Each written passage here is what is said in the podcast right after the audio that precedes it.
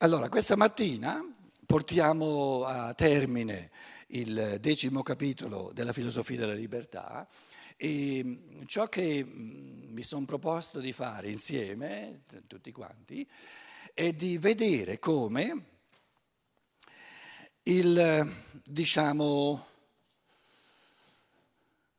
l'unico problema che c'è, l'unico problema che c'è nel mondo oggi, ma è proprio l'unico perché tante persone si chiedono, ma come mai sono ammalato? Come mai sono depressivo? Mai, cosa ho fatto di male? Cosa sto facendo di male? C'è qualcosa di non giusto che faccio? Sto facendo qualcosa di sbagliato? No, no, no.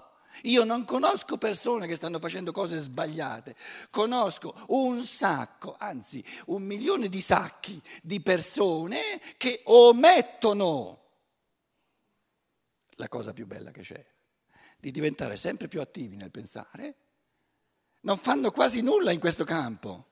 Quindi non esperiscono la libertà, la creatività. Questa è l'unica, è la vera malattia. E non fanno quasi nulla. Agiscono, ma che non è un agire, fanno da automi, ma non ci mettono l'impronta cosciente dell'io individuale, non, non, esperiscono, perché non lo pensano in questo modo, l'agire come realizzazione dell'io, assolutamente individuale. Quindi l'unico peccato che c'è, la vera origine dei mali anche sociali che abbiamo, non è qualcosa di sbagliato che noi facciamo, azioni cattive, no, mancano le azioni buone. Il grande peccato dell'umanità di oggi è il peccato di omissione. È quasi su tutta la linea. Questo che io volevo dire questa mattina.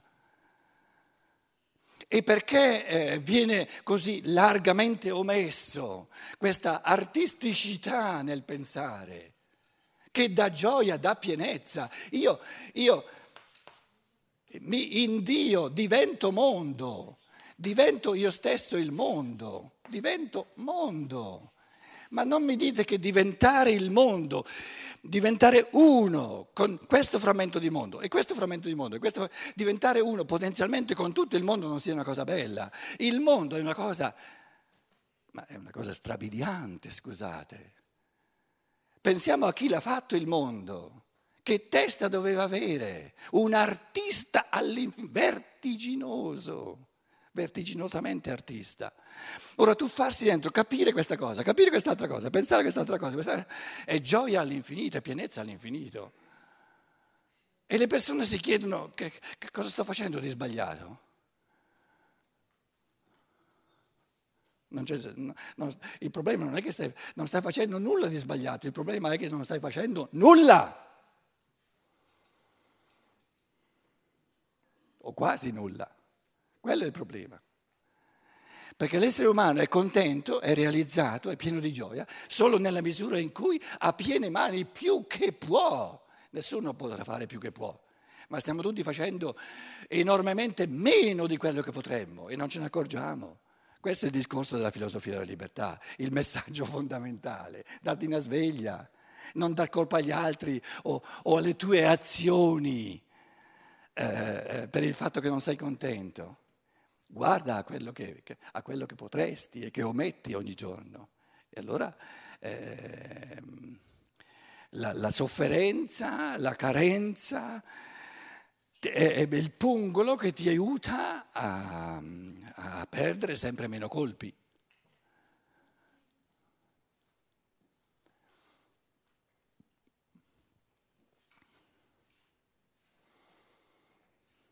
Quindi il problema del mondo d'oggi, il problema del sociale, il problema della mia vita, il problema mio non è mai il male. Questo è un moralismo, ma il, il moralismo più micidiale che si possa immaginare. Se è stato messo nelle teste di, di, milioni di persone che il problema sia il male. Allora io so, devo stare attento a non fare il male. Allora, per paura di fare il male, fa, fa, la gente fa sempre di meno, sempre di meno, sempre di meno, viene sempre più mortificata. Il problema non è il male che c'è, è il bene che manca. Solo quello è il problema, il bene che viene omesso, quello è il, velo, il vero male morale. Perché un'azione compiuta e io dico no, no, no, con questa persona qui non va bene così, provo in altro modo, non è un male. Ci ho provato, provare non è un male, scusate. Quindi i poteri costituiti, una delle armi più micidiali dei poteri costituiti è di aver concepito e di aver propinato il male come qualcosa di reale in modo che le persone vivono sempre più nella paura, nella paura, nella paura, che se faccio questo forse male, se faccio questo forse male, allora mi faccio mettere in regola per essere sicuro di non fare il male, osservo tutte le regole, tutti i comandamenti che ci sono. Il risultato? Addormentato l'io a tutti i livelli.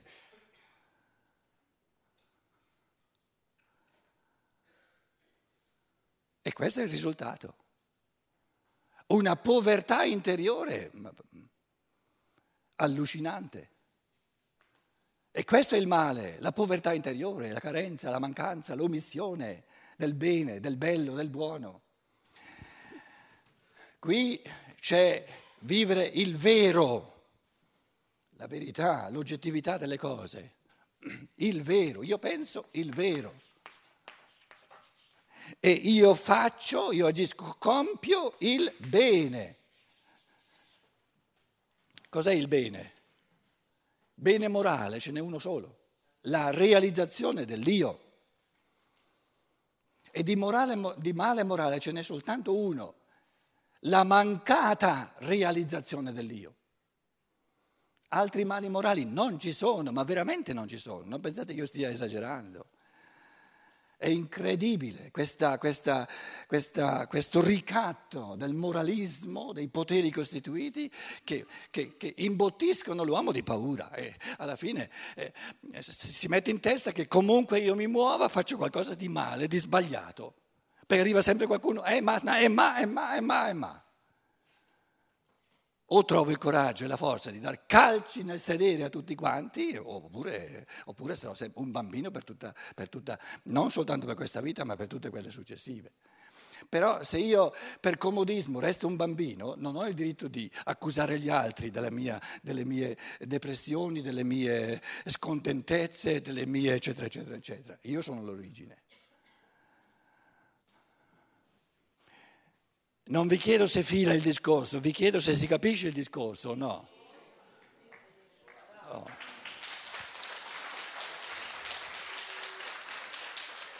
Perché che, che, fila lo so io, se si capisce me lo dovete dire voi, scusate. Eh, beh, state lì come tante mummie, io mi dico, ma sto parlando cinese o sto parlando italiano? Beh, le cose sono fondamentali, scusate, sono veramente fondamentali. E abbiamo un sacco di generazioni di antroposofi cosiddetti che questa filosofia della libertà l'hanno scartata, non l'hanno neanche afferrata.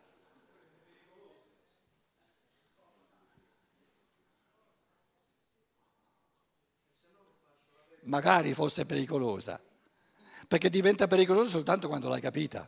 Invece la gente si rende conto che la mette via perché ha, ha un sentore che non la capisce neanche, capisci?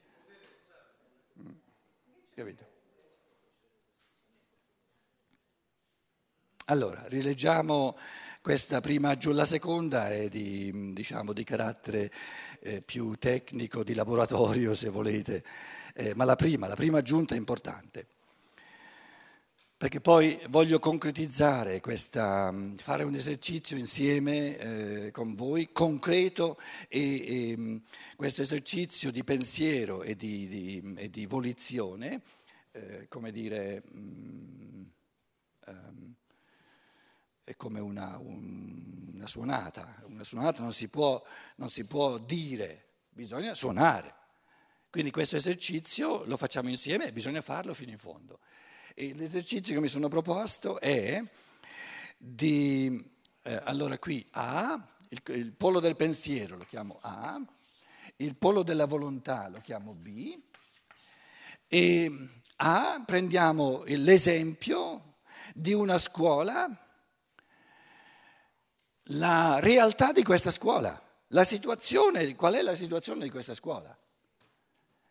Quando un gruppo di persone, di maestri, genitori, no, si chiedono qual è la situazione di questa scuola, eh, non si tratta di volontà di fare qualcosa, ma si tratta di conoscere qualcosa di oggettivo. E su ciò che è oggettivo, la, la, situazione della scuola non è così e così a secondo che ti pare o non ti pare, a secondo, a secondo del tuo parere, è oggettiva, è una sola.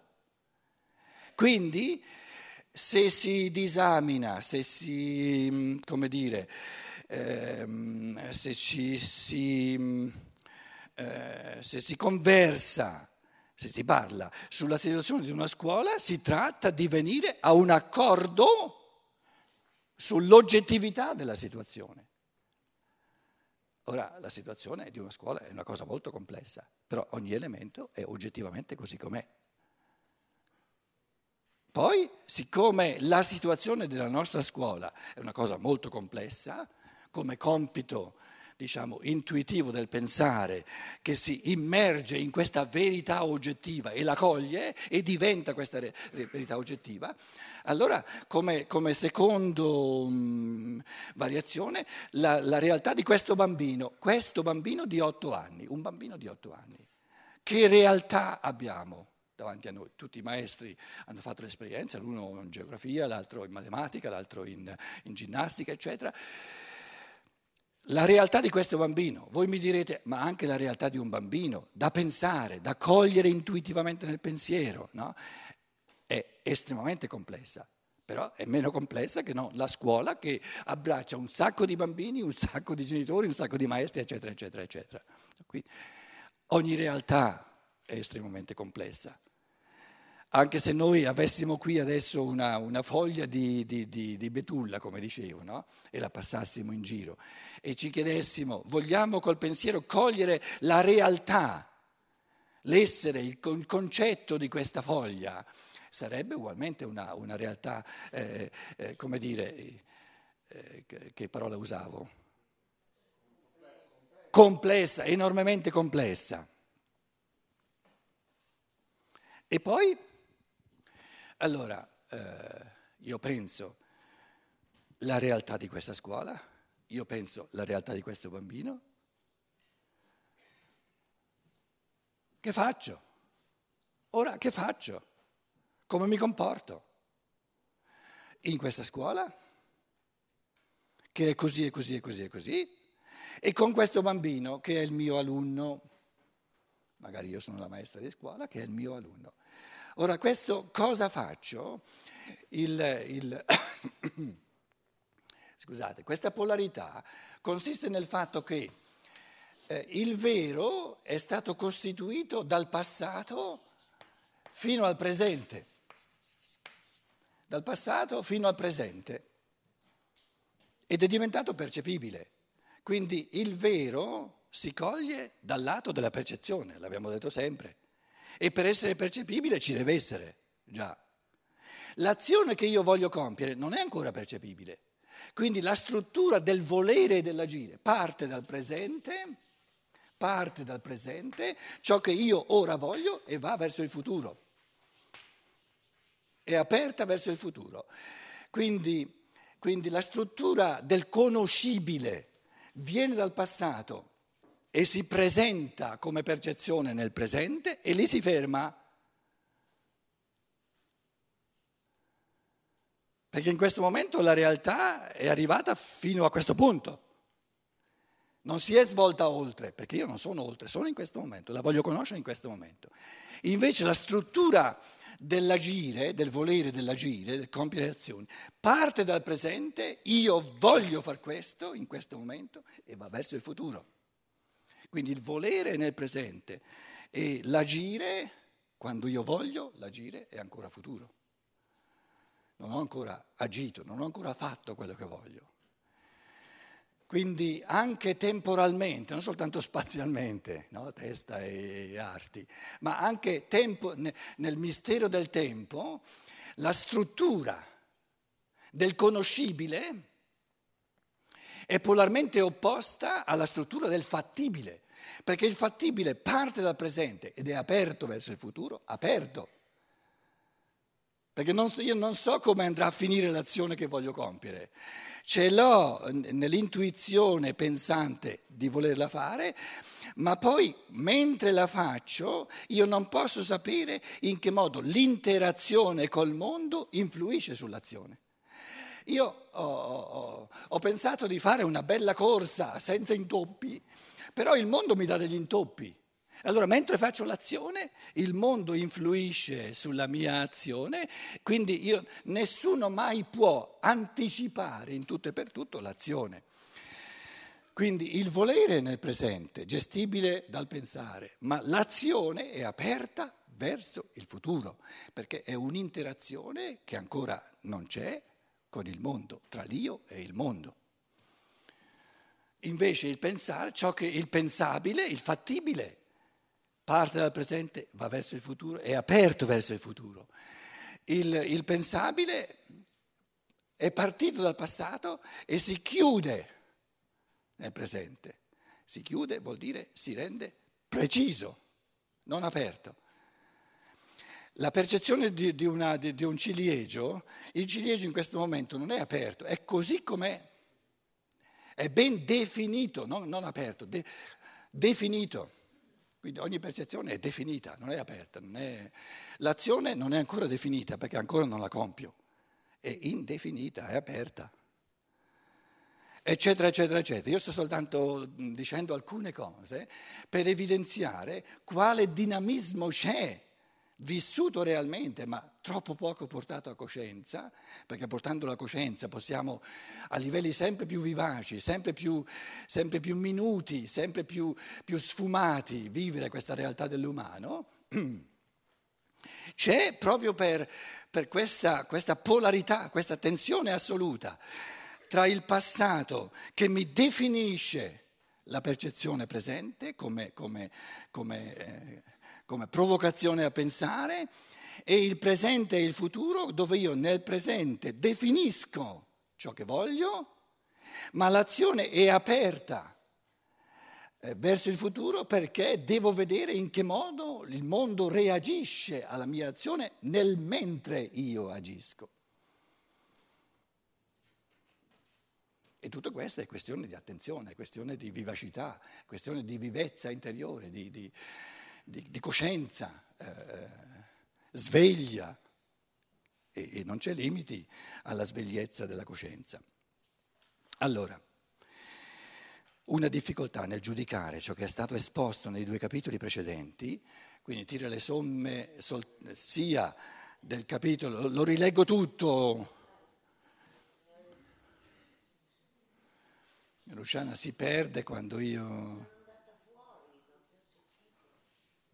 Fuori, fuori pista?